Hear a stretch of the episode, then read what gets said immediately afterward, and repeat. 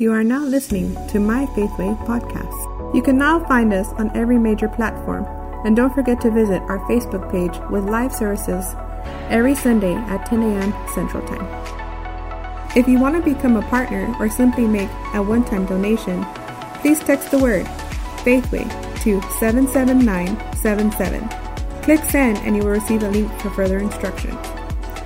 Feel free to comment on our Facebook Live streamed services or visit our page at myfaithway.org. Now let's experience life in a new way the Faith Way. Glory to God. Let's get right into it this morning. Um, as, as, if you walked in later and you're saying, why is not Pastor Dan up here? Because Pastor called me on, I believe it was Monday or Tuesday, and they had some kind of situation develop in their neck of the woods up in New York, and they had to cancel out. And I, I understand, you know, I've had to cancel meetings, and it's not fun, but it is what it is. But guess what? God's a healer, amen? amen? We had a completely different service plan, but after he hung up, I felt kind of like, oh, that's. And then I said, you know what? God's still in the healing business, and the word is what heals. It's not, you know, the person just has to believe it. But I think we're going to cover some things. And, and the other thing is, you know, if you're feeling, you know, if you're this here this morning and you're like, well, you know, I'm I'm not bad, you know, I'm not sick, I don't need. Here's the thing that we're going to cover. We're not just going to learn about the power of God to heal you, we're also going to learn about preventive medicine. Amen? Amen. And I want to start with a story because in the area of in the area of healing, we've had, of course, like many of you have had, a lot of challenges, um, different things that came upon our life, came upon my family's life. And um, I want to answer some of those questions, and I just really want to approach it from a personal, you know, I have a, a good, good study. I worked on it quite a bit.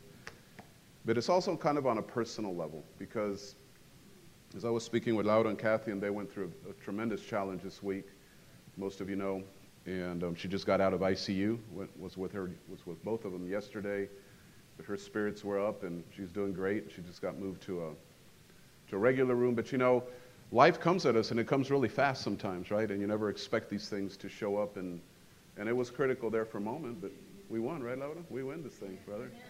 And, but you know, you have to really know some things. And you don't want to, you don't want to, let me put it this way you don't want to wait till your house is on fire till you find out where the fire extinguisher is. You know, you want to know exactly where it is. And I think when we talk about the power of God, the power of the Holy Spirit, we're still on the subject of the Holy Spirit because the Holy Spirit is, the, is, is what delivers us. You know, it's, it's what delivers this anointing. But there are some things, and I'm sure there's questions attached to this because we've seen some amazing miracles. We've seen miracles that there's no doubt in my mind, you know. I'm sure somebody could try to explain them away with science, and I know science had its part, but it was God through the whole thing that my wife is alive, that my granddaughter, the one you just saw up here, if you don't know her, that she's alive, and you know even things in my life but you have to understand how this works because I'll share two stories. I'll share one story. The question is Does God always heal? Well, the answer is yes, He always heals. But the, what you have to understand is the person on the end of the healing willing to receive it. That's, that's a different question because, you know, my mother, in 2002, she passed away and it was very sudden. It wasn't really expected. She was, you know, my mom was a very dynamic woman. She traveled all over the place, took tour groups through Mexico. I mean, she was always, you know, 100 miles an hour. And this infection hit her, and, you know, her immune system was a little, you know, wasn't 100%. And it, you know, within two weeks, it wiped her out. And I remember, you know, being in the ICU with her and praying and praying and praying and believing and standing and um, other people that I knew that were close to us. And she went with the Lord, right? And, you know, and there were some, some of the stuff that pastors have to deal with. Well, everybody has to deal with, but, you know, there were some naysayers, some mockers here in our community. Not in our church, not our church family. Just, you know, you heard it down the grapevine that, oh, well, look at the faith church. The pastor's mom died. I mean, just brutal brutal, cold attacks, which don't, don't bother me, you know, people are people. It didn't really bother me that much. But I remember going before the Lord. After all this had passed, I said, God, I know you're a healer, so why didn't my mom get healed? And then he answered me with another question. And I'll just share some of the, the, the, things that were attached to this experience so maybe you can relate to it or maybe you've had the same questions in your life. And the Lord answered me a very simple question. He said, Is she healed now? And that really helped me understand something. Helped me understand that from God's perspective, He looks at things from the place called eternity. You know, He doesn't look at our, even if you lived 120 years, it's, you know, that would be awesome to live that long, but it doesn't mean nothing. I mean, you can't even compare it in the, in the light of eternity because Eternity doesn't have a time frame. Eternity operates outside of time. Amen. So I, I, saw what God was saying. He says, "Well, she's healed. You know, she's healed in heaven, and she's fine." But then I got to thinking about some other things. I'm saying, "Okay, but you know, we've seen miracles. I've seen, you know, through our ministry, I've seen, you know, we've seen all kinds of stuff. And we saw blind eyes open. We've seen people get out of wheelchairs, um, you know, in different meetings, different places, in different countries." and then I, but I still had that little, okay, I get that. I know she's healed. Thank you, Lord. And, and I, like I said my statement, God always heals. But is the person willing to receive it? And what I, you know, began to backtrack the situation with my mom. And I remember that, you know, one of the things that she kept saying, and it's one of the points in, in the teaching, she kept saying, I'm tired. I want to go home. I'm tired. I want to go home. I'm tired. I want to go home. And here's the thing, you know, you can pray for people, and maybe that was your situation, but if the person has already set their will in a certain direction, I don't care who comes and prays. Because God is not going to override a person's will regardless of who prays. I had a call many years ago, good friend of mine, a brother, not only just a brother in Christ, I really could, and his name was Bear Morgan. And Bear had been an ex-biker, ex-bad, bad guy. I mean, he spent 30 years in prison. He'd been inst- institutionalized since he was seven years old, if you can imagine that and God saved him in a powerful, powerful story. And um, you know, he ended up he had a, he he had gotten a, a, brain tumor. He'd had a really bad motorcycle accident up in Yellowstone. Anyway, he went pretty bad. You know, he went off a cliff and. You know, he had to wear a halo and all that, and, and some people think that might have triggered it. But you know, the point of it is, is that he was fighting this thing, and I got a call, and I can tell you exactly where I was when I got the call because I was pulling out of the ranch. We didn't live out there. I was just closing the gate. I had gone to check on the cattle, whatever. And he called me, and Bear had this voice, you know, he was like, hey, brother. You know, he was a big guy, man, you know. And, and like, hey, Bear, what's going on? You know, just I, was, I just got out of the ranch, just locked the key, the phone rang. I remember because I still had one of those little tiny Nokias, you know, that was way before smartphones and all that. And I'm like, hey, brother. And he was going, so I was like, oh, I just want to let you know I'm, I'm going home. And I'm like, really? Because he was in a hospice. I said, oh, that's awesome, Bear. You mean they're going to send you home. I said, no, no, no, I'm going home to see Jesus. And that shook me. I said, Bear, and I'm like, no, you know, you're too young. We got to fight. So he says, no, no, no, I don't want you praying for me. I don't want nobody praying for me. I'm, I'm ready. I'm ready to go home with Jesus. I'm just letting you know. And the next day he went home with Jesus. You know, and those are two, two stories that, you know, affected me in, in a good way because I understood something. You know, God always heals. But it's really up to the person. And in both cases, my mom and Bear, they had made their decision of where they wanted to be. Does God need sickness to take people home? No, He doesn't. I had my, my grandmother on my mom's side, a, a, a Christian woman, wonderful Christian lady. And I wasn't there when she passed away. She, my mom lived on the eighth floor in Mexico City, and she lived on the first floor, my grandma. And my mom called me one day, and we called her mommies, you know, my grandma, and it was mommies, you know, that just was what we called her and she said she, she passed away last night, and you know, we all dealt with that. But then I, I, I started talking to my mom about it because my grandma, even though she was up in age, she was really healthy. You know, she was just a healthy, lived, pretty much lived by herself. She had a, a lady that helped her there at the house. And I asked my mom, well, what, what happened? So my mom, every day, you know, she like said she would go downstairs, check on her mom, make sure everything was good. Then she'd go sleep, and then, you know, my mom would come back the next morning and say good morning and all that. They lived in the same apartment complex. And she said, well, that night was nothing, you know, strange. You know, I said good night. Everything was fine. She was healthy. She had her supper, and she had all these little French poodles that she loved, you know. And, and the next morning I came down, and I found her in her bed, completely motionless, you know, lifeless. But guess what? She had a big smile on her face. She, she went home. There was no sickness. There was no heart attack. There was nothing. There was no reason for her body to stop working. She just went home with Jesus. You know, and, I, and what I'm trying to get you to understand, that's, to me, that was such an example. I think that's the way believers should go home. Can I hear an amen? In other words, because I've heard some dumb things in ministry. I've heard somebody says, well, if, if people don't get sick and die, how are they ever going to, you know, if people don't get sick, how are they ever going to die and get to heaven? I'm like, do you think God needs sickness to get you to heaven? You know, there's so many stories in the Bible of so many people going to heaven and sickness was not involved. So you have to understand that, that sickness and disease, you know, first and foremost, does not come from God, obviously, you know that. It comes from Satan, it comes from a twisted world that breaks everything. And your body, and I have a doctor in the house, so I'll be careful to tread on this one, right, H? But he'll, he'll probably correct me next time he get, gets a pulpit because he's such a nice guy.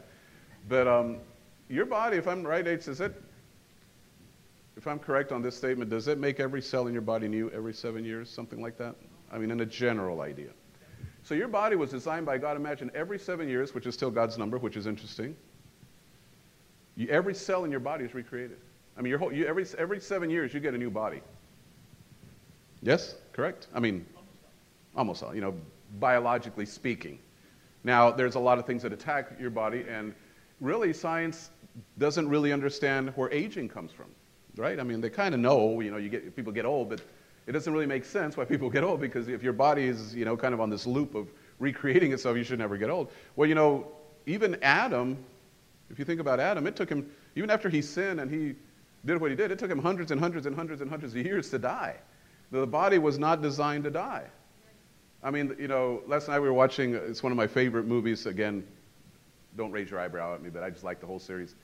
But Terminator movies were one of the best movies ever. All right, just, just and especially the second one, because the second one, you know, you get the bad guy, now he becomes a good guy and all that. But you know how the Terminator, how the, the, the, they would, you know, if, if he cut himself, you know, it would come back. Well, think about your body. You, you cut yourself, in a few days, your body goes into this little mode and it heals itself. I mean, we're pretty amazing beings. Can I hear an amen?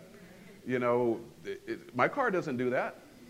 My car breaks. I got to take it to somebody to fix it. You know, you cut your body and you leave your body alone and, you know, have the right kind of stuff in your body working so the body was designed by God in a, in a perfect way. And most of the time, your body knows how to heal itself. But it's, but it's divinely designed. And I, don't, I don't want to get a lot of you know, medical, because then I'll really get in trouble with the doctor.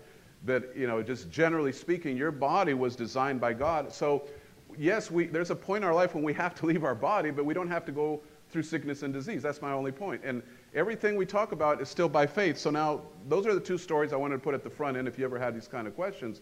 Well, the other ones are, like, for example, I'll share one more story, then we're going to get into the Word, because it's important that you have a foundation, not just on, on okay, now another cute little sermon by Pastor, no, things that we've experienced in our own personal life.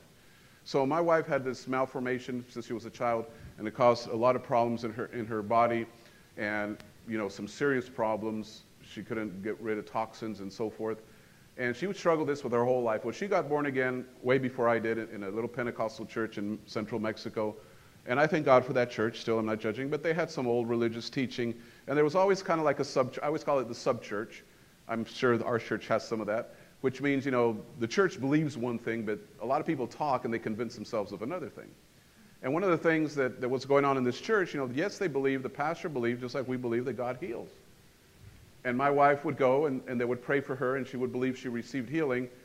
But then it wasn't too long, and she was very, you know, brand new to Christianity. She had been Catholic all her life. She really didn't understand any of this the way we understand it.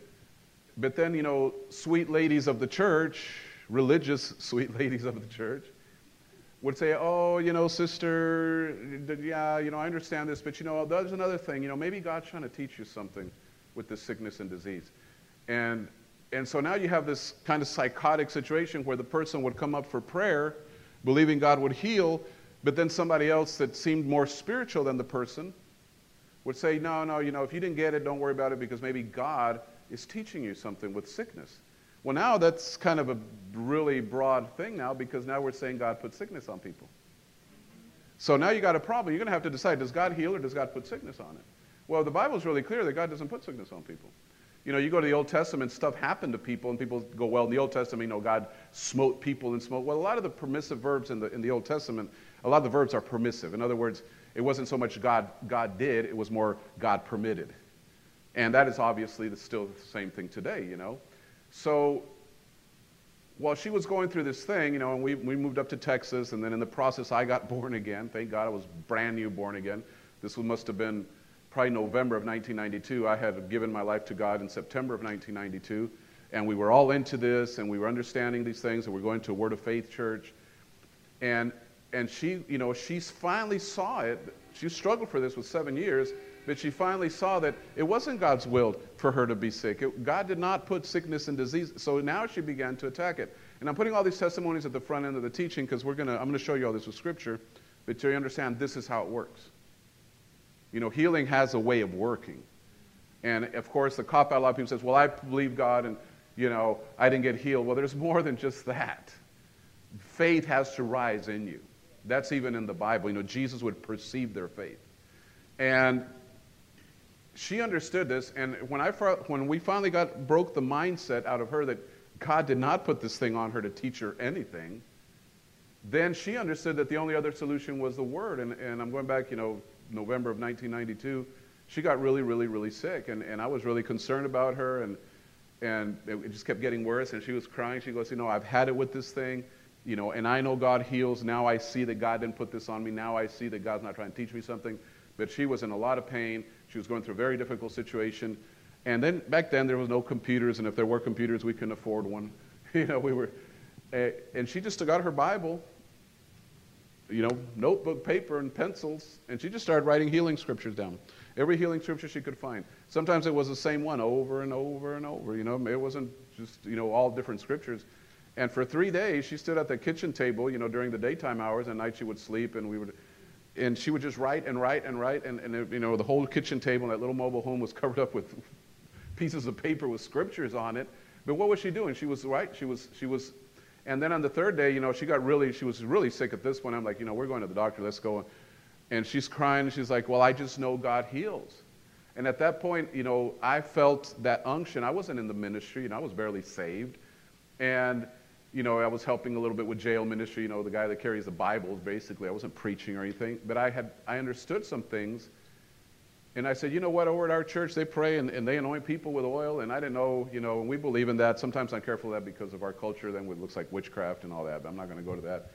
But, you know, I didn't have any of the special oil from Israel. All we had was Wesson cooking oil. And if I hadn't had that, it would have been Mobil One or something, you know. I just, I just knew you were supposed to anoint people with oil. I didn't know you had to have the special kind of oil, which you don't. I'm just being ironic. You guys know that. And but I, you know, at that point, I said, you know what, we're doing this. And I anointed my hands with oil. I said, lay hands on the sick, they recover. And I prayed for her. And in that little mobile home, I've never experienced that since. It was such a powerful experience. I mean, the glory of God filled that little house up. I don't know. I've never had that ever happen again like that. I mean, it was so tangible, the presence. I mean, we were both weeping. Power of God hit her and she was completely healed and set free. Now, that thing, every once in a while, it tries to creep back. But, but since that day, she put a discipline in her life, and that's why I said it's at the front end, where she'll, you know, she'll confess healing scriptures every day of her life. And what's that? That's called preventive medicine, right? You're preventing something. And every once in a while, that little thing will try to creep up and start that burning sensation in her body, and she goes, no, no, no, devil, you know, I'm not buying that again. And she will refocus, and that thing will leave. Well, fast forward a few years, I'm giving all the testimonies. I'm trying to build this on a testimony so when we talk about it, you can relate. And I got lots of them, but I'm just going to share one more. Most of you know it. When my granddaughter, two weeks old, that little girl that was standing up here, Ayana, those of you watching online that don't know her, she just came up here. Um, two weeks old, she was diagnosed with bacterial meningitis, and it did not look good. It looked like she was going to die. I mean, that was just the doctor. I know didn't tell Maurice maybe exactly that, but when he pulled me out into the hall, he said, this, this, the baby's really, really sick. He had already ordered the, the flight out of Laredo to, to Driscoll Children's Hospital in Corpus because before even the blood work came back, because he, he, he already knew that this was a serious situation. And her eyes would go like strobes in her head when we went to the hospital and prayed for her. We, you know, she was two weeks old, a tiny little baby. And uh, she had her eyes open, her eyes would go like, like a strobe, you know, it wasn't, it wasn't uneasy. You know, she wouldn't just go side to side. They were like, tuck, tuck, tuck, tuck, tuck, tuck. You know, her brain was infected and all this stuff was going on. And anyhow, again, a long three-week story, which I'm not going to take three weeks to take. She gets, but, but from the very first moment that we got the call of what was going on, the very first thing my wife and I said, said, we take authority over the spirit of fear. We're not going to fear this thing. God's got this thing. And I'm telling you, we, a, a calm came over us. And, you know, even going to the hospital, we didn't rush. We didn't go in ambulance mode. We took, you know, took the regular time, showed up, praying for her. And, and Monica, I remember she was confessing scriptures over Ayana, and she was just saying, Oh, Ayana, I see you. You're going to grow up, and you're going to be such a beautiful little girl, and we're going to see you run. And at that time, I was praying for her, and I created an image. And all, all I'm telling you is part of the sermon, so you got to get these ideas. I created a, what's called a covenant image. In other words, on the inside, I closed my eyes, and I saw her roughly between three and four years old, and I could see her. And I mean, you're talking about a two week baby. Got no hair, you know, you don't know what she's really going to look like. But I saw something in my spirit, and I could almost bring up a picture and show you exactly what I saw because I took a picture a few years later. And I saw this little girl out on the ranch with all her hair frizzed out. You know, I didn't see a little girl with a puffy dress and all combed and nice, you know, just, you know, the way she is, you know, a little bit of hippie-ish, if you want to call it that, you know, and sure, you know, a few years later, I was taking a picture of her, and she was there with the horses, and she was, and it was raining, and she went like that, and I took a shot, and when I came back and looked at it, I got chills in a good way because I said, "That's exactly Laura what I saw." I saw that three years, four years before, while she was dying. I saw what God could do. I created an image, and we stood for her. Well, you know, the fight wasn't over. This was in Laredo. When we went to Corpus, of course, he went to ICU and she was there for three weeks. And as things developed, you know, the doctor would come back. And Ayana now talks about it because she's heard the story so many times from me. And he said, Well, you know, I think, she, I think she's going to beat this, but there's a high probability that she won't be able to walk, talk, or see because we don't know how, how bad this infection, you know, this, you know, the meningitis got to her. And I said, Okay, doctor. And that's exactly what I told him. I said, You do your job, I'll do mine. That's like, and so we just took that and I said, Okay, Lord, thank you now that, you know, she will live and not die, but oh, guess what? She's going to walk. She will walk. She'll be perfectly normal. I saw, a pic- I saw that image in my head. Well, you know, doctor came back a couple days later and says, well, we know we did some tests. It looks like it didn't affect her, you know, her, her capability to walk, but we're still not sure if she's going to be blind or even to be deaf. I said, okay, doctor, again, you do your job, I'll do mine. And we went back on that and stood on that and said, No, Lord, that baby's fine. And we took scriptures about eyes being open, and we took scriptures about ears being opened, and this baby will be perfectly fine, and she will be healthy, and she will be a blessing into our life. A few days later, the doctor come and said, We did some tests, and it looks like she, her, her eyes are fine, but we still don't know about her hearing. I think, Thank you, sir. Same routine. You see, we, uh, my point is, when, when we talk about healing, there's a lot of dynamics. It's, it's not just, well, I just want to get prayed, I want to be healed. Yeah, that can happen, and God does that. But there's also our part. You know, it wasn't like, okay, healer, Lord, and I go home and watch TV. You know, we stood, we never fell into fear, we never went into panic mode. We just said, okay, that's, that's what the doctor said. This, that's, and, and again, we respect doctors, we pray for the doctors, we pray for the nurses, we pray for the medicine. We don't, we're not anti doctor. Do you understand what I'm saying? We, we believe that their wisdom also came from God, but, but when it gets to the place where doctors have done everything else they can do, you better find out where you're at with your faith. Mm-hmm. Amen. So, you know, well, the story is you saw her here. She came back, she's fine. Three weeks later, she was out. And of course, she grew up, and as she was growing up, she picked up a little nickname because she is a piece of work. I mean, her little nickname is called Princess Tornado because, and she's so sweet about it. She's not, she's not a bad kid, but you know, she'll come in a perfectly clean house. Two days later, it's like a tornado went through your house, you know? And I thank God for it. So those are just, you know, some stories of where we're at. So when you say, well, pastor can't relate to what we're going through, oh, trust me, I can relate more than you can. Because, and you know, my wife and the tumors that she went through, and, and I mean, there's so many stories. Caden with his broken foot, and in every one of them, God would show up with these miracles. So let's dig into it, and I want to start this, this, and again, I don't know, I might, it might take me two sessions to finish what I want to say, but it probably is important because you have to have, I know it's one of my pet phrases, I use it a lot. You have to have a working understanding of how faith works. You know, and before I read, God in the, I mean, Jesus in the Bible and God, you'll see different kinds of healings. You'll see instant healing. I mean, it's boom. You'll see progressive healing. In other words, it wasn't instant, but it, but it continued and healing was manifested. Amen? And that is something you have to understand. You have to really settle some things in your heart. So let's go. Give me, give, um, put up the, the first one. I want to read, first of all, this one, Luke 4.18, which says, The Spirit of the Lord is upon me because he has anointed me to preach the gospel to the poor. He has sent me to heal the brokenhearted, to preach deliverance to the captives and recovering of sight to the blind, to set at liberty them that are bruised. And that was, of course, one of the scriptures that we used when Ayana, they told us that she wasn't going to be able to see. So the thing I want to pull out, because we're still talking about the Holy Spirit, you know, it's the Spirit of the Lord is upon me. But guess what? The Spirit of the Lord is upon you. Now, of course, Jesus is referring to his calling, but the same Spirit that's on Jesus is on you, and that Spirit carries the power to take care of all those things right in that list. You know, that's his job description per se. He has anointed to preach, you know, and that's what I rely on every time I take a pulpit. I believe, God, you know, I don't just come up here with a sermon. I'm believing the Holy Spirit's going to use me. It's going to speak through me, going to say something that's going to help you. And but he did say he has sent me to what? Everybody read it with me. Heal. Forget about the rest. Heal. Heal you spiritually, heal you emotionally, heal you physically, heal broken hearts, heal anything. To fix everything that is broken. Now, I want to go to a story. Let's go to the next one. I want to, I want to go through this story because this is, and this is a lot of reading, so we're going to have to, um, you know, go through this. But everything, really everything that I'm going to talk about is, is within this one, one wonderful passage of the life of Jesus where he Uh, let me bring up all my notes because I had the, the music thing up there. kind of.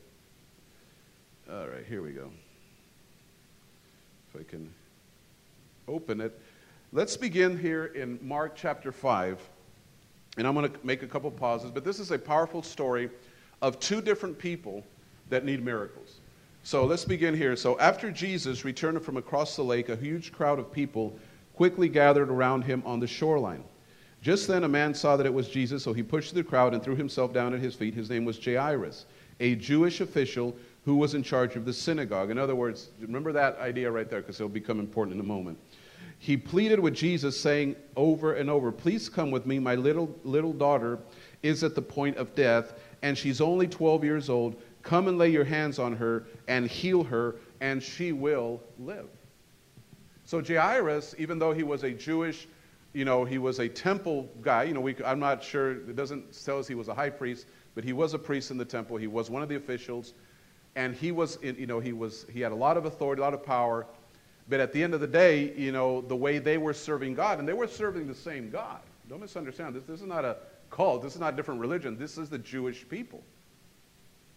But his daughter is dying. And, you know, when, some, you know, when you hear that, Jesus was kind of an outcast. They, the, the temple people didn't like Jesus. Remember that. They're the, they're the ones that end up crucifying him. They never liked Jesus because he was coming against everything they stood for, coming against re- their religious traditions, coming against a lot of stuff. But Jairus, in his desperation, he could care less. He said, You know what? I'm done with all this. You know, if Jesus is one of us or not, I know that I'm, I'm down to this is it. You know, if Jesus doesn't fix this, my daughter's dead. And he comes, and Jesus responds and says, Okay, let's do this. Verse 24 Immediately Je- Jesus went with him, and huge crowd followed, pressing in on him from all sides. Now, all these, every little line is very important, and I'll, I'll, I'll open up because you'll see why. Now, in the crowd that day was a woman who had suffered horribly from continual bleeding for 12 years. She had endured a great deal under the care of various doctors. Now, I find it very interesting, and I don't know if it's just a coincidence or it's just the way I read the Bible. Think about this for a moment. This lady got sick when this child was born. I, think that's just kind of interesting.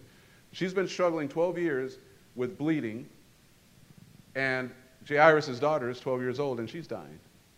So you got two people that are in desperate need of healing, except this woman, you know, we can tell that at some point she had money because you couldn't afford a doctor back then, just like if you had to pay for a doctor nowadays, right? So, but she spent everything she had, so the doctors couldn't fix it. And she is desperate, and she's kind of at the point of her life, well, if, if Jesus can't fix it, then I'm done. Well, Jairus also is at the same point, you know, if Jesus can't fix it, my daughter's done. And, you know, hopefully you're not, that's not the condition you're in this, you know, this morning, or if you're watching me line. But at the end of the day, you know, we face situations where, many situations, not just healing situations, where really it comes down to if Jesus can't fix this, it's not going to get fixed. Have you ever faced anything like that? Maybe a family situation, whatever. So you see a, very interesting contrast, you know, the, the 12 years, I always thought that was interesting. But she had heard about Jesus. Well, Jairus had heard about Jesus. But now I want you to get this picture because this is where it really brings it home to me. So if you can imagine Jesus is already famous for healing, and back in the first century there was no, you know, medicine was almost unheard of unless it was natural medicine, and hospitals weren't existent, and hospices and all these kind of things weren't really a thing. And you have a very, very, very sick culture, um, you know, across the board. People were sick, they drank dirty water, they ate dirty food. You know, sickness was a huge, huge thing. You know, nowadays, you know, it's controlled to a point. But back then it was pretty serious. And Jesus gets out of the boat, and there's crowds that, that, that know he's a healer and know he's a miracle worker. And this is also one of the things that I want you to, to get a hold of right now in, in this meeting because it's interesting to understand this. In this crowd, you can assume, you know, pretty comfortably assume that there were many, many, many people that were sick. Can I hear an amen? I mean, we're just going to assume the crowds are pressing, the crowds are pushing. I mean, it's like a rock star just got out of the limo. You know, it, people are, the you know, King James says thronging him. In other words, they were like trying to reach him, trying to touch him. You know, the miracle workers here, and people are touching him, and his disciples are pushing people apart. They're trying to get him. And now Jairus comes in the conversation. Everybody kind of steps back because he is the leader of the, the synagogue, and he has the power to have people arrested. He has the power to have people crucified. He has the well, not crucified, but he has the power to have people stoned to death. You know, this is the kind of authority. And now you got another person coming into this scenario. So he's walking with Jairus, hundreds of people, and there's this other woman that is very, very sick, and she is in the crowd. But here's the interesting thing: in Jewish customs, in Jewish custom, if you had bleeding issues, I don't want to get a lot of details, you can read this in the book of Leviticus, you were considered unclean.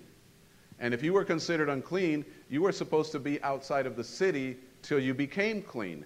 And the only way you could be proven clean is because a somebody like Jairus would check you and say, okay, you are clean. You may rejoin society. This woman now was, was not only sick, she was an outcast now. And she was not supposed to be inside the city limits, much less be around this guy, because this, this guy, remember this, Jairus, she's broken a bunch of laws by being there. And these are not just, okay, you know, you got to pay a fine law, these are stoning laws. She has violated their religious laws by coming into the city, by looking for, you know, being in the crowd. She wasn't supposed to do that. You know, I guess this was the, the original social distancing, right? Um, and the man that has the authority to have her executed is standing right there. You know what that's called? It's called desperate. In other words, this woman, she put all the money and all the cards on the table. She's done. If this doesn't work, if the sickness doesn't kill me, Jairus will. You know, this is, she's broken Jewish law. She's put herself in a, in a position where at the very least she would get thronged, or, but, you know, more than likely she would get stoned to death. Because you got to remember, you know, in this culture, still women, you know, they didn't have the same position as men, kind of like Middle Eastern women. So now you see these two situations developing, but she had heard, verse 27, about Jesus' healing power, and she pushed through the crowd and came up from behind him and touched his prayer shawl, for she kept saying to herself. So I'm going to plug, I'm going to plug part of the teaching in now. So now she's speaking something, right? She's confessing it. And this is the part that you're not going to get away from. You have what you say. She already had heard about Jesus. Faith comes by hearing. You hear me? And now she's speaking what she heard.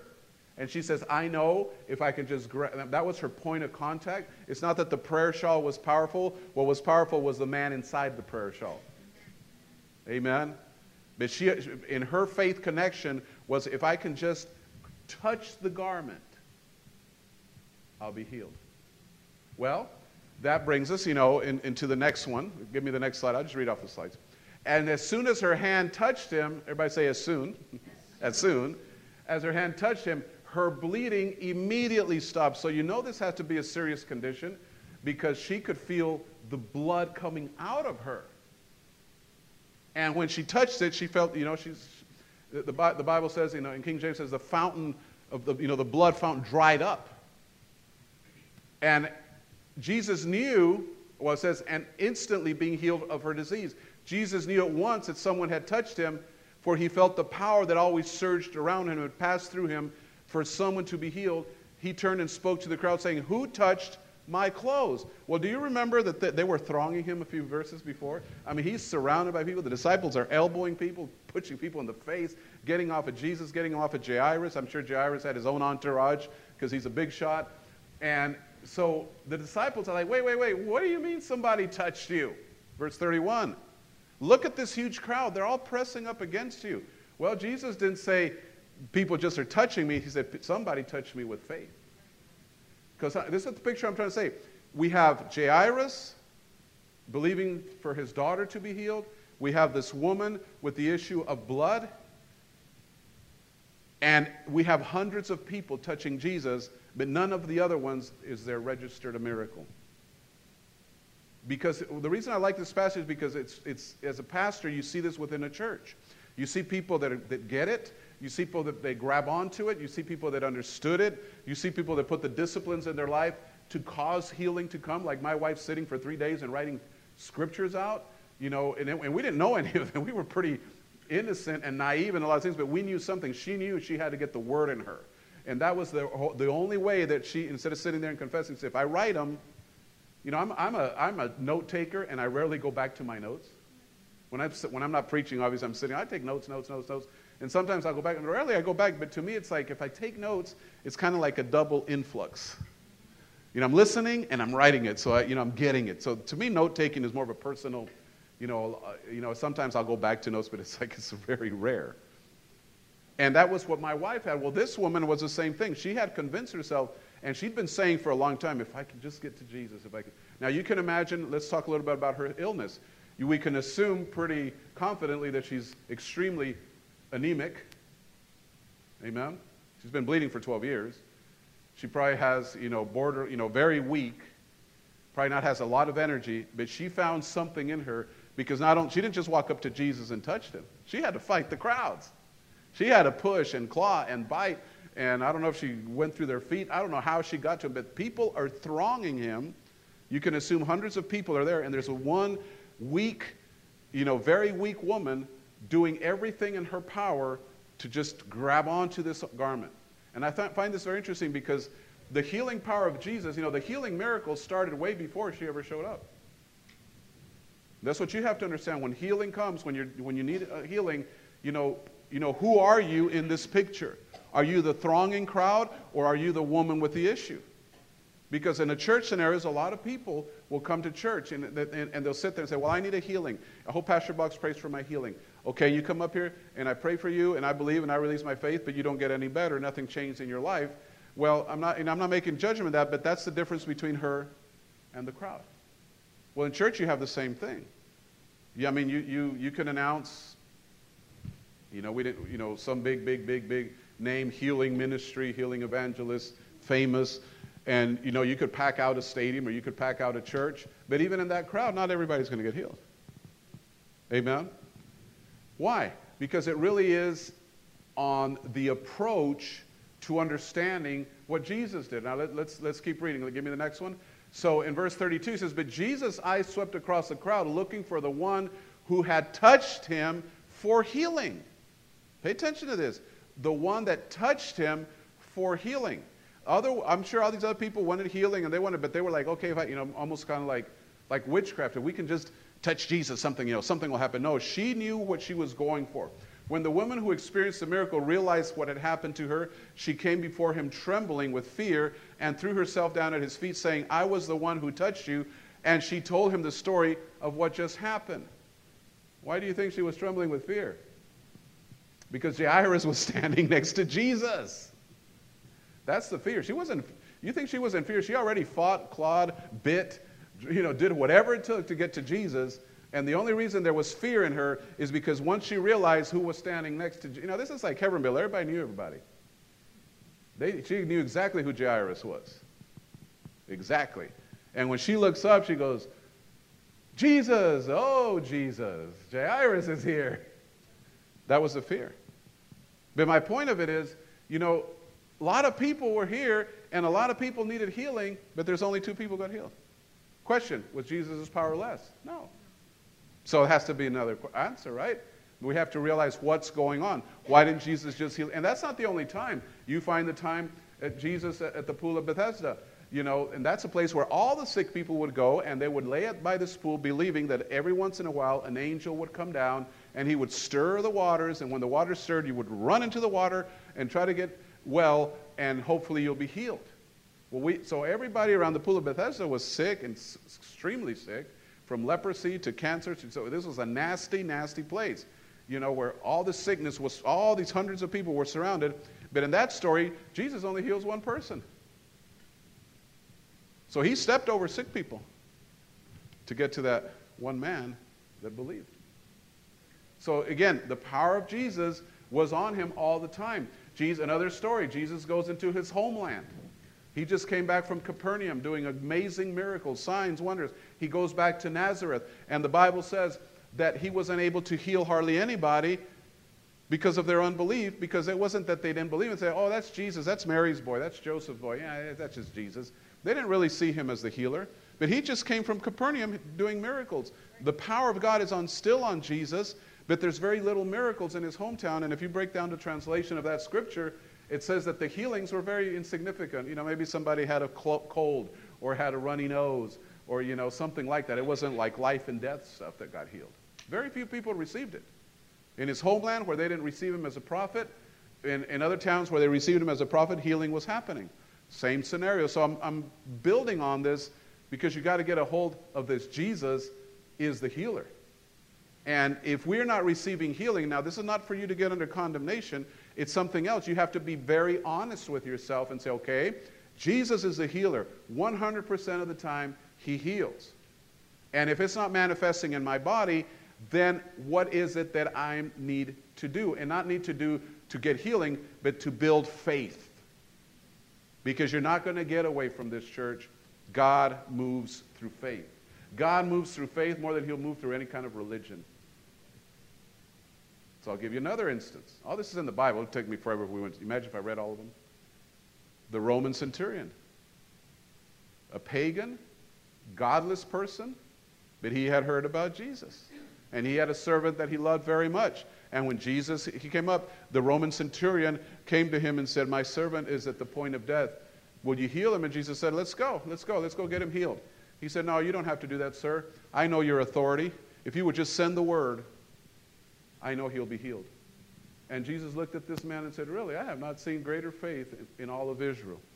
He, he realized that there was a pagan that did not really believe in God Jehovah. They worshiped all kinds of gods and you know, deities and all that kind of stuff from the Greek, Grecian culture to their own Roman, you know, pagan culture.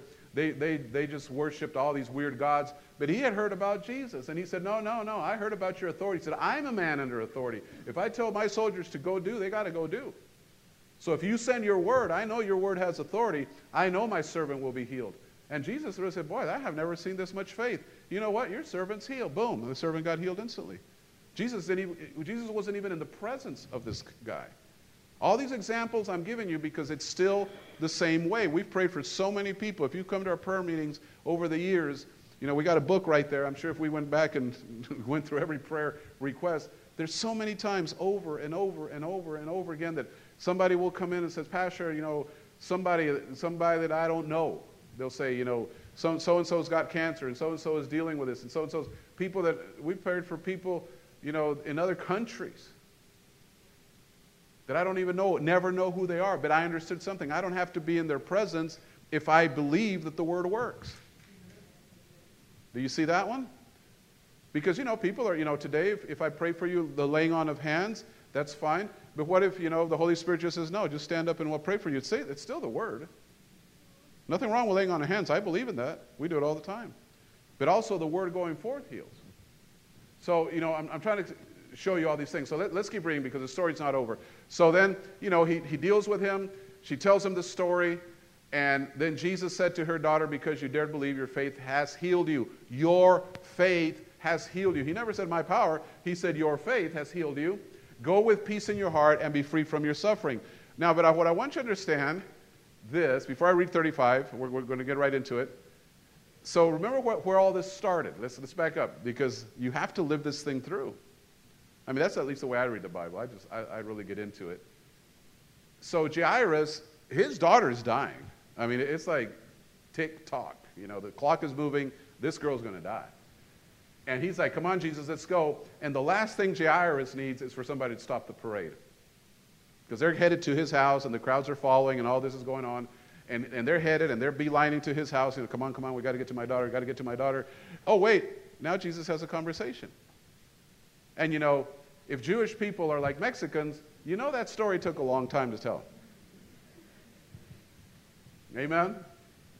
It's like, you know, you know that person that starts a conversation with long story short? And you don't get it? You just get the long story?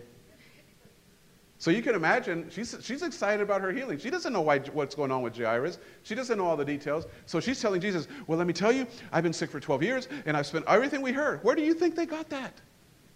Because the disciples heard her story. She's over there telling everything about the 12 years. She's probably going year by year. You know, well, 10 years ago this happened, and nine years ago, and Jesus is just there, you know, just loving on her. And, so, and Jairus is like, Really? Come on, come on, come on. Let's get this thing moving. And she's going on and on about the story and all excited, you know, and so forth and so on. Now, we, we have testimonies in this church. It used to be funny because we'd have these testimony nights sometimes on Wednesdays. Sometimes people have, and I would tell people, just share your testimony, just don't preach. Because it would take an hour and a half just to get through the testimony. Anybody know that person? And then they would go back, well, 25 years ago. No, no, what did Jesus do 25 minutes ago? Come on. You know, I, I can almost see this woman just there and Jesus, in all their love, just arms crossed and, yeah, smiling at her. And Jairus over there having a fit. And he said, I know you're healed now, but I'm still going to kill you. Because you're taking up all my time, girl, and my daughter's dying. All right? So now you get the picture. Okay, what happens on the next one? And before he had finished speaking, to who? To her. They're still going on.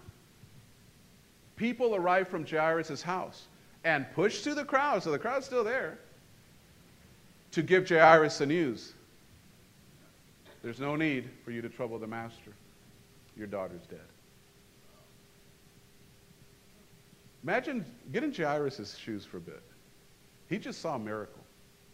Now he's standing in the presence of the miracle. And here comes the news.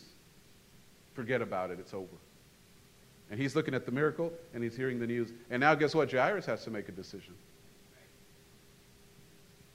You see, there, I'm, I'm, trying to, you know, if, if I could title this message some, somehow, it would be like the, what do you call it? Like the dynamics of a healing. You know, what did it take for this person's people to get healed? And that hopefully will answer some of the questions in your life. So now Jairus is dealing with this. Verse 36 But Jesus refused to listen to what they were told I like that, man, because sometimes you just got to refuse to listen what people are telling you. If what you hear is contrary to what God said, you're going to have to make a decision. Even if the doctor, you know, don't, don't be ugly to your doctor. Don't be like, like well, I told you the story of my granddaughter. We didn't sit there with the doctor and argue and say, oh, sir, no, you're wrong, you're wrong, you're wrong. My granddaughter is going to live. No, I said, thank you, sir. Thanks for the update. You do your job. You keep doing your job. I'm praying for you, sir. And we were. We were praying for doctors. We were praying for nurses. We were praying for everything we could think of. But now Jairus has to make a decision. And Jesus says, Jesus refused to listen to that. And then he looks at Jairus, says Jewish official here in the Passion Translation. I like to, King James just keeps it simple. King James says, don't fear. But you can almost feel the authority rising up in Jesus and looking right at Jairus. I mean, you did some of that this week. You had to make those decisions. Are you going to fear it? Jesus said, Don't fear. You just got the news your daughter's dead. And, then, and, and you look at Jesus, the healer, don't fear. Do you see the contrast? Because information is going to come, and really, faith, when you're talking about healing, this faith thing is so sensitive because you're going to have to make a decision. What are you going to believe? Are you going to believe the doctor's report? Are you going to believe the people's report? Are you going to believe whatever versus what the, what the word said? And Jesus knows exactly what's creeping up on him. And that's exactly the same thing. When, and I'll share just the front end of the, of the testimony. When my wife got diagnosed, well, she, you know, we really didn't know what was wrong with her. She was feeling sick. She didn't feel good.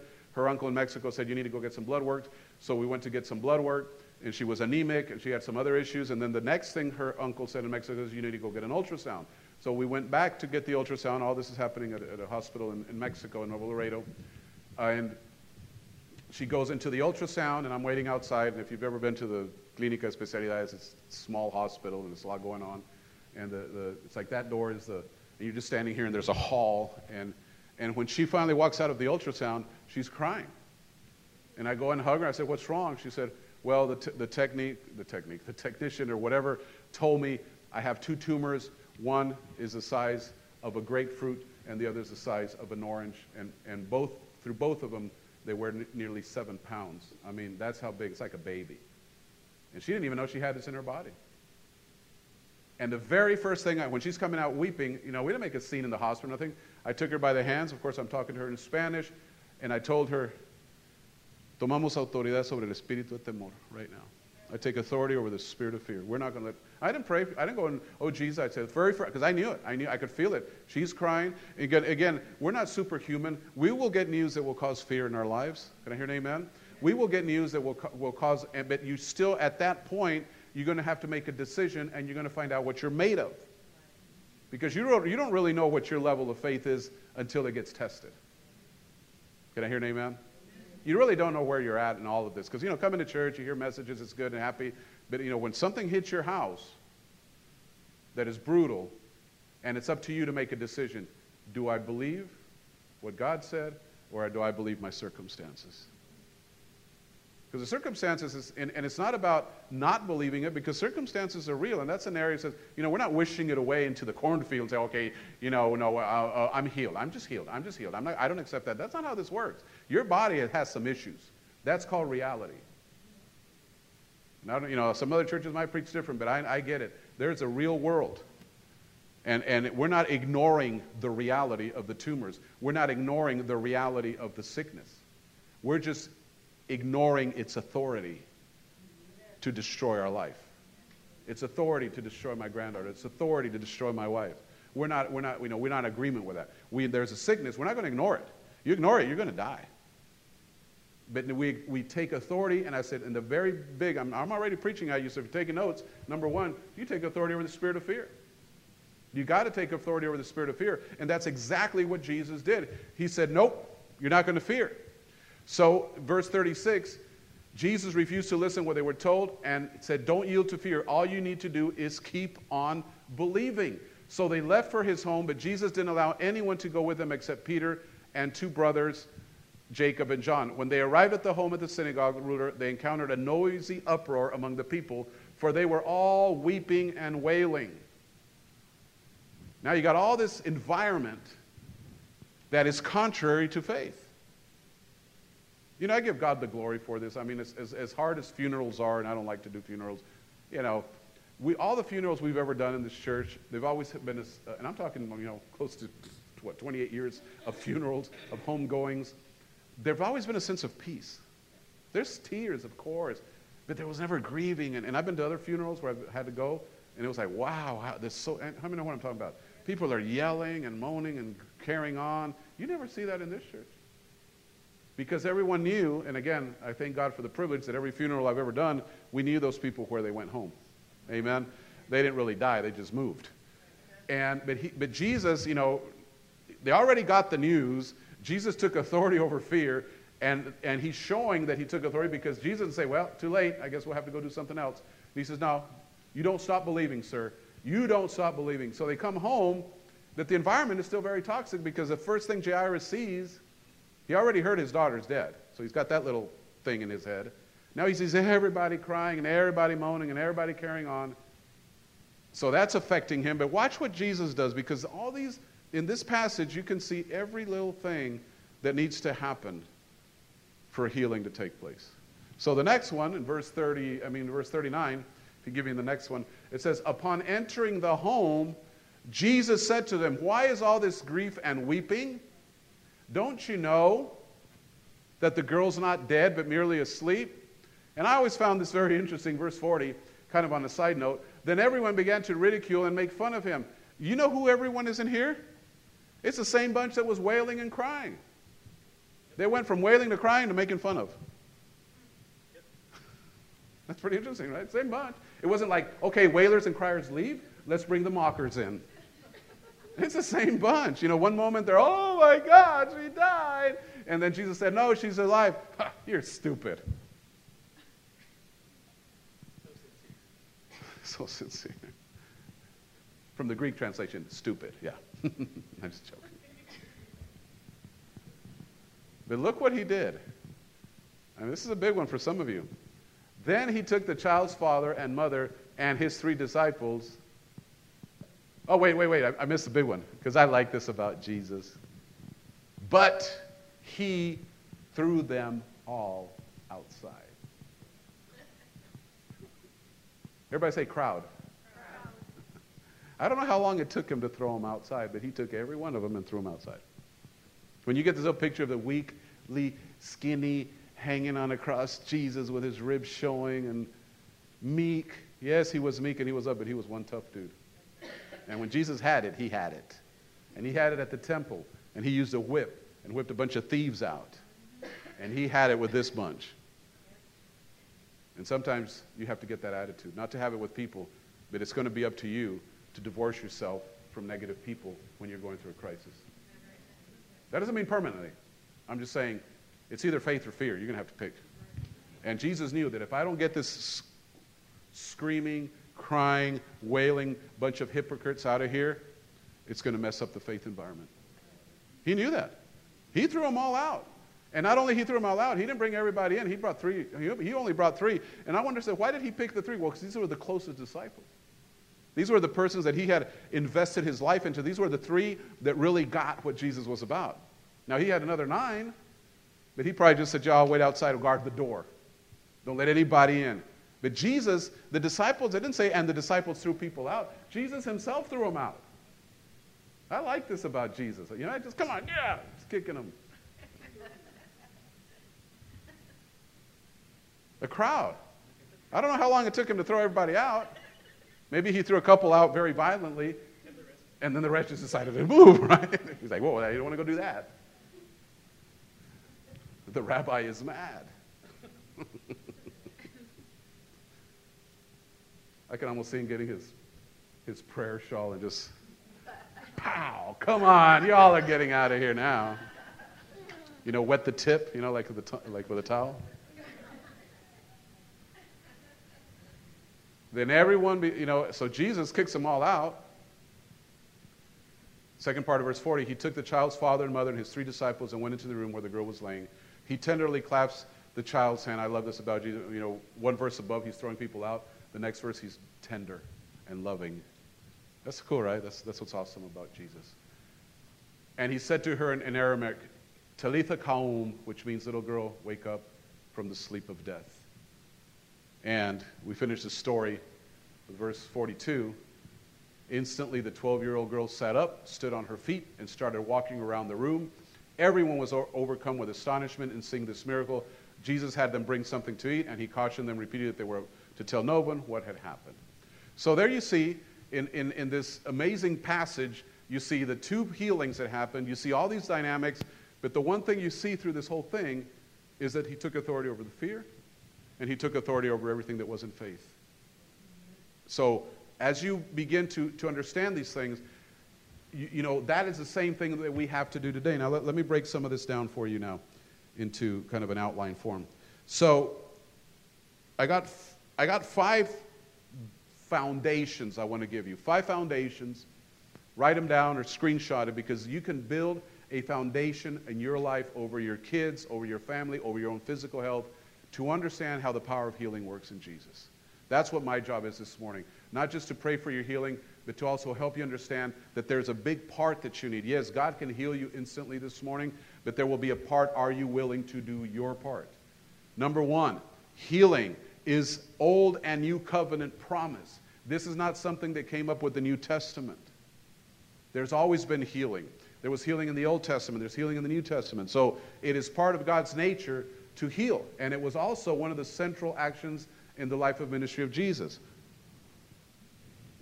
In other words, everywhere you go in the five gospels, you're going to feel saturated with healing and healing and healing and healing miracles. Well, the next point of that is, you know, and I, just, I put that scripture just to support the thought my God will meet all your needs according to the riches and glory in Christ Jesus. So is healing a need? Come on, church. Yes. Healing is something, and, and, and this is something that, ha- that has helped me over the years, and, and I'll throw it out there right now in case I, I forget the thought into the sermon. This has really helped me a lot. I realize that I am not the sick trying to get healed. That, that just changed everything for me. Jesus gave me a covenant to walk in health. When sickness and disease comes, which it will, I don't approach it like, oh, I'm sick and I need to be healed. I said, no, no, no. I'm the healed, and sickness has violated that right. Heal, sickness is not part of my body. And in other words, I'm not the sick trying to get healed. I am the healed protecting my covenant right to stay healed. The devil's going to throw everything at you. But it's up to you to say, where, from what position are you attacking it? Are you attacking it, well, I'm healed, I need some help? Or you're like, no, no, no, no, wait a minute. This is not, this is, somebody's violating a covenant here. Amen? Somebody has violated a covenant because my covenant says that by the stripes of Jesus I was healed. So even though my body's under symptoms, my body's under attack, you know, I'm not, I'm not saying I'm not sick. You know, my body has physical symptoms. I have a doctor's report that says you are physically sick. I'm not denying any of that. I'm just saying I'm denying the authority of sickness and disease to function in a healed body. Not because my body is perfectly healed, it's because Jesus said it was healed. That's the diff- That's where faith starts kicking in. Okay, number two. I'm gonna, I got to get through this. God hasn't changed. God didn't just wake up one morning and say, bah, I used to heal people, but I'm tired. They wore me out. They ran out of all the healing power. No, book of Hebrews, chapter 13, verse 8 says, Jesus is the same. Read it with me. Read it like you want to get healed. Yesterday. So, yesterday he healed. Today he heals. And in the future he will heal. Come on, somebody. That has to grow in you. We are not the sick trying to get healed. We are the healed trying to establish, you know, protecting our cover. It's like being broke. Being broke is, is part of the curse. I don't want to get on that, but this is the same thing. I refuse lack, lack to, to regulate my life. I used to put up with lack like lack was just part of everyday life, just like some people put up with sickness. Oh, it's just part of life. No, it's not. In a covenant, you're not supposed to be sick, you're not supposed to be broke. But people have to have an authority and an attitude over it. And once you understand that, God is the same. So if He was the same in the Old Testament, He was the same in the first century, Jesus is the same, He's the same today, and He's going to be the same tomorrow. He's not, he's not changing. Number three, His Word is medicine. And this is the big one because this is what I told you about my wife. This is what I told you about Ayana. This is what I told you about our own personal experiences. We didn't just say, okay, Lord, healer. We immediately went to the Word. And we established, and if you have to sit there and you know, you got to take word like you take medicine. If you go to, you know, if you go to the doctor, let's say you have, you know, whatever ailment, but it's curable, and the doctor says, "I want you to take one pill of this a day, and you'll you'll be healed, you know, in a couple months, or you'll be healed in a week, or you know, whatever." And you're like, "Okay, great, great." And you go to your family, and you say, "Hey, I went to the doctor. What do you say? It's my, my the sickness I have is curable. All I got to take is this one little pill for 10 days, and I'll be fine." And everybody's like, "Oh, awesome! We thought you were going to die. No, I'm not going to die." And you got the medicine, you got it in your hand, and you put it on your nightstand, and every day you look at it and say, Thank God I know that that medicine can heal me, but you don't take it. And you keep getting sicker and sicker, and the medicine's sitting right there on your nightstand. And you know it has the power to heal, and you know it will, and the doctor told you it would fix it, but you refuse to take it, and in 10 days you die. so whose fault was it now? Was it the doctor's fault? No, the doctor gave you the answer. It was up to you to have the discipline to take the pill. Well, believers, it's amazing. They will not miss their medicine that the doctor will prescribe. They will not miss that. If it says one a day, most of you are very good at that, right? You take it one a day. But when, when you come to church and the preacher says, yeah, you got to do the same thing with a word like, aha, that's too much trouble. Who has time for that? Just pray for me, preacher, so I can be healed. You see, here we go again. I can pray for you and I can release my faith, and hopefully you'll get a miracle. But I'm just telling you, Proverbs 4 20, 22 says, My son, give attention to my words. In other words, pay attention. Not only, and then I like the, the, emphasis, incline your ear. In other words, pay attention and put that ear really close because what I'm about to tell you is super important. Do not let them depart from your eyes. What is he talking about? His words. He's talking about this wonderful book of promises. And if you don't have, I mean, guys, with, with today's technology, if you're not digging out scriptures, you're just plain lazy. Because back in my day, we had to get a concordance that if you dropped it on your foot, it would break your foot. It was a big old book about like that, about that thick. And if you were going to look for healing scriptures, you had to go to the H and find healings and, and healing. And then you have all these references, and you have to get out your old paper Bible and get your old big Strong's Concordance and go, oh, okay. Nowadays, all you got to do is about three clicks on your phone, and you got thousands of healing scriptures. I, mean, I, I challenge you to say, Google healing scripture, see what pops up. You have no excuse to not, have, to not be able to, to dig this out. But he says, You give attention to my words, you incline your ear to my sayings, do not let them depart from your eyes. Keep them in the midst of your heart, for they are life, those who find them. Are you ready? And health to all their flesh. And I'm telling you, church, this thing is not hard, but it does take discipline. Because if the doctor says, take this pill three times a day, you'll be fine, well, the pastor's saying, confess the scripture three days, three times a day, and you'll be fine. But you have to have that discipline. My wife created that discipline in her life, and she, every day of her life, she, she confesses healing scriptures. And she doesn't have to be sick, it's called preventive medicine. Amen? You know, at the front end of COVID, you guys were here. Now, it's, and now, you know, most people don't care about masks anymore, praise God, but I didn't care about masks when it started, you know. But, you know, you had to wear them, they wouldn't let you in. But now I wear them, and, you know, at the, right at the front end, people will look at you weird. But not one person has asked me if I'm vaccinated. But if they do, I'm going to say, yes, I'm vaccinated. I took my vaccine last March 2020. And let them figure it out that there wasn't a vaccine in March 2020. oh, yeah, I've been vaccinated since last year. I'm good. Let me in. Because you guys were here. Some of you were here when we stood, before we shut our church down, we said, we take a Holy Ghost vaccine. We're not participating in COVID. We're not, we're not, we're not going there. That's not part of my covenant. And glory to God, I know I've been exposed to COVID, God, so many times, it's not even funny. We haven't gotten it. Our house hasn't gotten it. Our, you know, my wife didn't get it. My grandson didn't get it. Other family members got it. I'm not undermining it, but we took a decision based on covenant rights as we're not participating in it. That's not part of my covenant. I refuse to walk in fear over COVID, and I refuse to take it. You guys got real quiet, right? Well, the fact is, here we are. I know some of you are thinking, well, what if he gets it? Well, with your loving and faith, you know, I appreciate you so much. I'm trying to encourage you. I don't take flu vaccines. And guess what? I don't get the flu.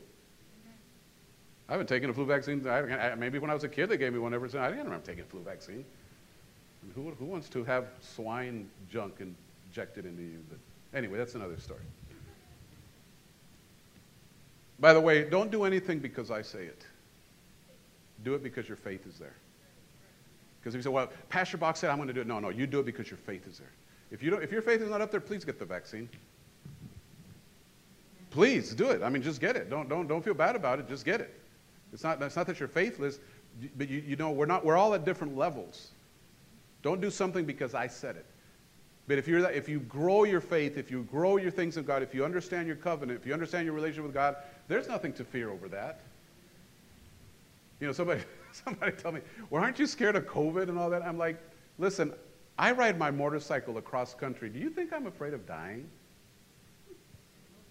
Ask HH. We went on some mountain trips that, he's like, mm-hmm. You're asking the wrong person, all right? Number four. Well, his word is medicine, and then this one supports it. Life or death, you speak it. Get this one, because this is one of the biggest keys to understanding this. Your words, as much as you've heard that, and as much as I've heard it, and we still sometimes say some of the dumbest things, is the following Proverbs 18 20 and 21. A man's belly will be satisfied by the fruit of his mouth, and with the increase of his lips he shall be filled. You ready for 21? Death and life. Death and life. Good and bad. Blessing and cursing. I'll just add those. It doesn't say that, but just to make my point. Are in the power of the tongue. Let that sink in. So, what are you speaking? What are you saying? When the doctor says it's not looking good, what did you say? Oh my God, what are we going to do? What are we going to do? No, you say, Thank you, sir, for the information. I need to go to talk to God about it. You do your thing, I'll do mine. Because now, if you want to know where you are spiritually, it's not, you know, well, I go to church every Sunday. So does the devil. Are you kidding me?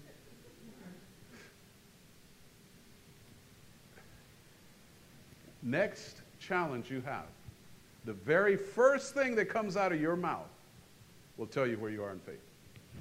The very first thing that comes, not, not the second, not the third, not when you remember. When you get that news, when you get whatever situation, the, the first thing that blows out of your mouth, that's what you're full of. And hopefully it's something like, nope, God's got this. By his stripes I am healed. No weapon formed against me can prosper. Life and death sit on your tongue. So even though they're two separate points, they are related. His word is medicine. And hopefully, by placing the medicine in your heart and listening to the word, if it's like, you know, this great testimony we had, there's actually two, but the one we had from Laredo at the front end of this year, uh, one of our church members there, she got diagnosed with cancer in January. Almost to the date, 30 days later, she was completely cancer free. I mean, I'm talking doctors released her and everything. But you know what we did? And she's brand new to this. I mean, she's not like some of us been, you know. I said, well, this is what you got to do. And I basically, I, I, told her what I'm telling you. And then I had a, a little CD, and I had a little healing scripture book. And the CD was basically the same thing, which is healing scriptures on audio. I said, you need to play this. You need to go to sleep with this. You need to wake up with this. You need to put this in your car. You don't, mean, you don't need to be listening to the news or listening to, you need to, you know, you need to fill yourself with this thing. Well, she did exactly what I told her, and she's completely cancer free. I didn't, I didn't cause any of it. This is what happened. The word got in there, got, the word got in her heart, then the next thing, the word got in her mouth, and the manifestation of healing showed up. What I tell people, it's not complicated, but it is discipline. Because we, most of us have the human nature to, we'll, we'll wait to the crisis, then we fix it. You don't want to, like I said, right at the front end, you don't want to look for the fire extinguisher once your house is burning down. You want to know where it's at, right? And I think it's the same thing. You take the word consistently, constantly knowing that by the stripes of Jesus I am healed. Even if you're perfectly healthy, you're filling it, you're filling it, you're filling it. And it, now, okay, let's do the other scenario. And if you're sick and, and you know you're struggling, let's say just with a bad cold or a bad flu, and, you're, and somebody says, Well, how are you doing? And you're like, I'm healed. And they're, they're looking at you, No, you're not. I heard somebody tell me that, I mean, not only once, a lot of people told me that, good, loving people of God. They said, Pastor, if I'm sick and I tell people I'm healed, isn't that a lie? I'm like, no, because you're not telling people you're healed, you're quoting Scripture. Well, I guess it would be a lie to say I'm healed versus to say by the stripes of Jesus I'm healed because God said my word is truth. Now, here again, I don't want to dig too deep into this, but we're here. Truth and reality are two things. Truth is a word. This is truth. Reality is what we live in. Reality is a doctor. That's why I say we don't ignore doctors' reports. Are you kidding me? That is our, that is our marching orders. Doctor says you're sick, and, I, and sometimes I'm like, okay, what's the name of the sickness? Because at the name of Jesus, every knee will bow. And if it's got a name like leukemia, it needs to bow. Whatever name it has, has to bow. So if I'm speaking the word, there's no way I'm speaking a lie. Now, if I don't have anything to do with God and, and I'm visibly sick and, I'm, and I say, I'm healed, now that could be a lie because there's really no foundation for that. But if you say, I'm healed because Jesus said, by his stripes I am healed, okay, then all that's truth. Are y'all still with me? You have to speak it. You have to get the word in your heart, the word in your mouth. Life or death, you speak it. Death and life are in the power of the tongue. They that love it shall eat the fruit thereof. Now, the last point, which kind of wraps all of them together, is verse 5. You must practice healing confessions every day. I've said that four times already in the message. So, what I did in the next few slides, and like I said, the clock's leaving us really fast, but I'm not here to rush the clock. I'm here to get you to understand this is the structure of people that walk in divine health. Now, if you're sick here this morning, God can heal you instantly. But if you have an ongoing thing in your life that you want to get rid of, I'm telling you, go to the Word. You know that if you dig around, you find scriptures about your blood. You find scriptures about your bones. You find scriptures about blood, about bone marrow. You find scriptures about your brain. You find scriptures about almost every part of your body. It's, it's not just um, one, you know, blanket scripture. But if you can't remember all of them, you got the, the big one that on that cross he bore all my sickness and all my disease, and by his stripes I was healed. Peter said that. Isaiah said it in the Old Testament. He said, We are. Peter said, We were. So Peter said, We were, then I am.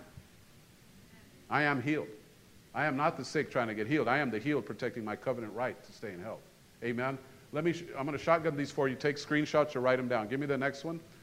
Here you go. These are these are all healing scriptures that I want you to. If you're here this morning, if the best you can do is take a screenshot, that's fine.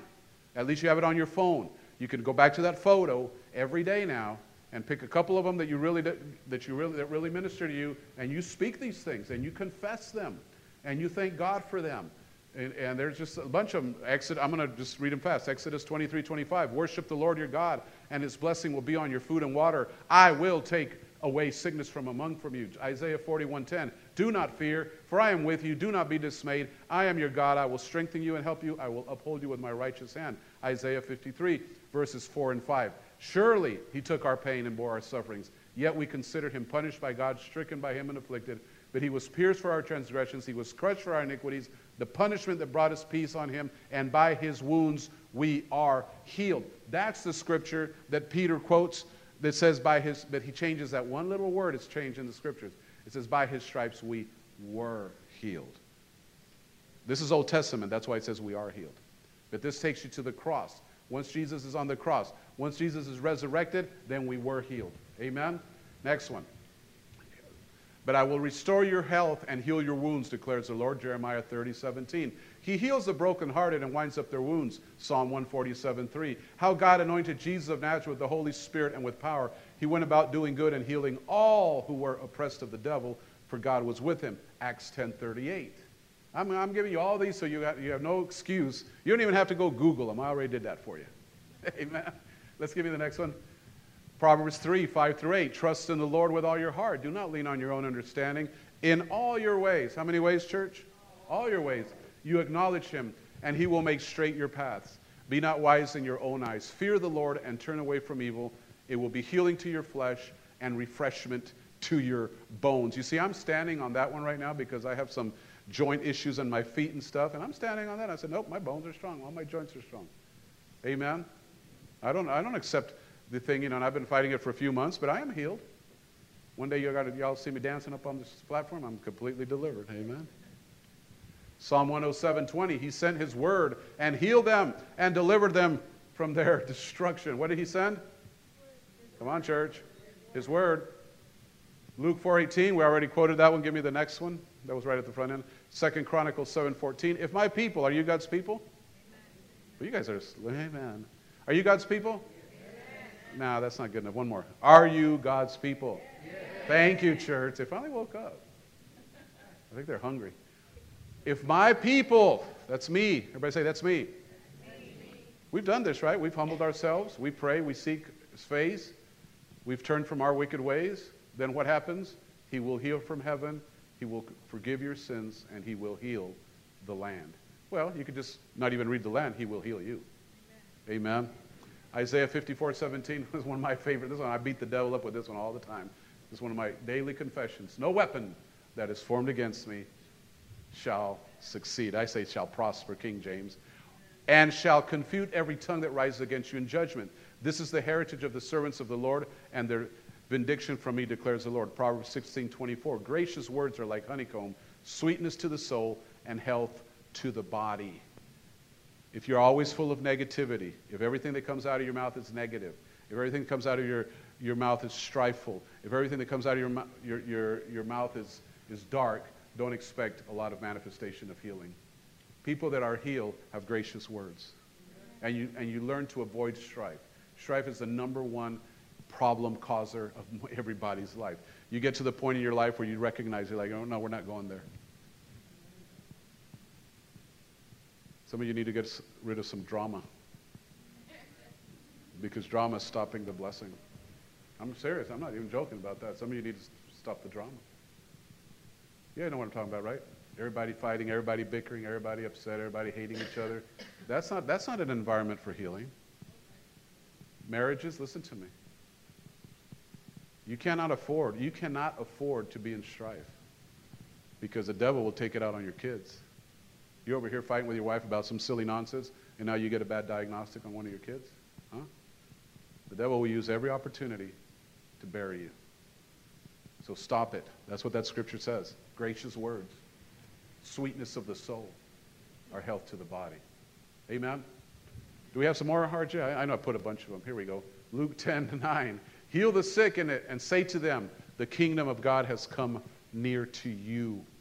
Kingdom, you know, what's, you know what is not in the kingdom of God? Sickness. and you know what the kingdom of God is? It's not heaven, it's right now, it's us. We are living in the kingdom of God. Matthew 4:23, he went through all Galilee, teaching their synagogues, proclaiming the gospel of the kingdom. There it is again, and healing every disease. How many sickness? All of it. Every disease, every affliction among the people. Isaiah 57:18. I have seen his ways, but I will heal him. I will lead him and restore comfort to him and his mourners, creating the fruit of the lips. Peace, peace to the far, to the to the near, says the Lord. I will heal him. Do we have one more? Is that it? That was it? Okay. I want you to stand this morning. And I gave you the five foundations for healing. And I asked RJ to play a song on, on, on just on the speakers as we pray. I'm going to pray this morning, like we promised. I want you to release your faith. There's faith in this house for healing. Why? Because that's all we talked about for an hour. Amen. There's, there's faith in this house for healing. You, you, you know, faith comes from hearing and hearing the word. This is the only thing. There's no reason why you shouldn't walk out healed. And, I, and what I want to cover, I want you to listen to these words a little bit as, as I pray. Every head bowed, every eye closed. Father, we just thank you that we are here this morning and we are reaching out to you, God. And Father, I can speak for myself, but I can speak for all of it, that we all need healing in our body. There's areas of manifestation. You can turn up RJ a little bit. Let this song minister to you, then I'll pray for you.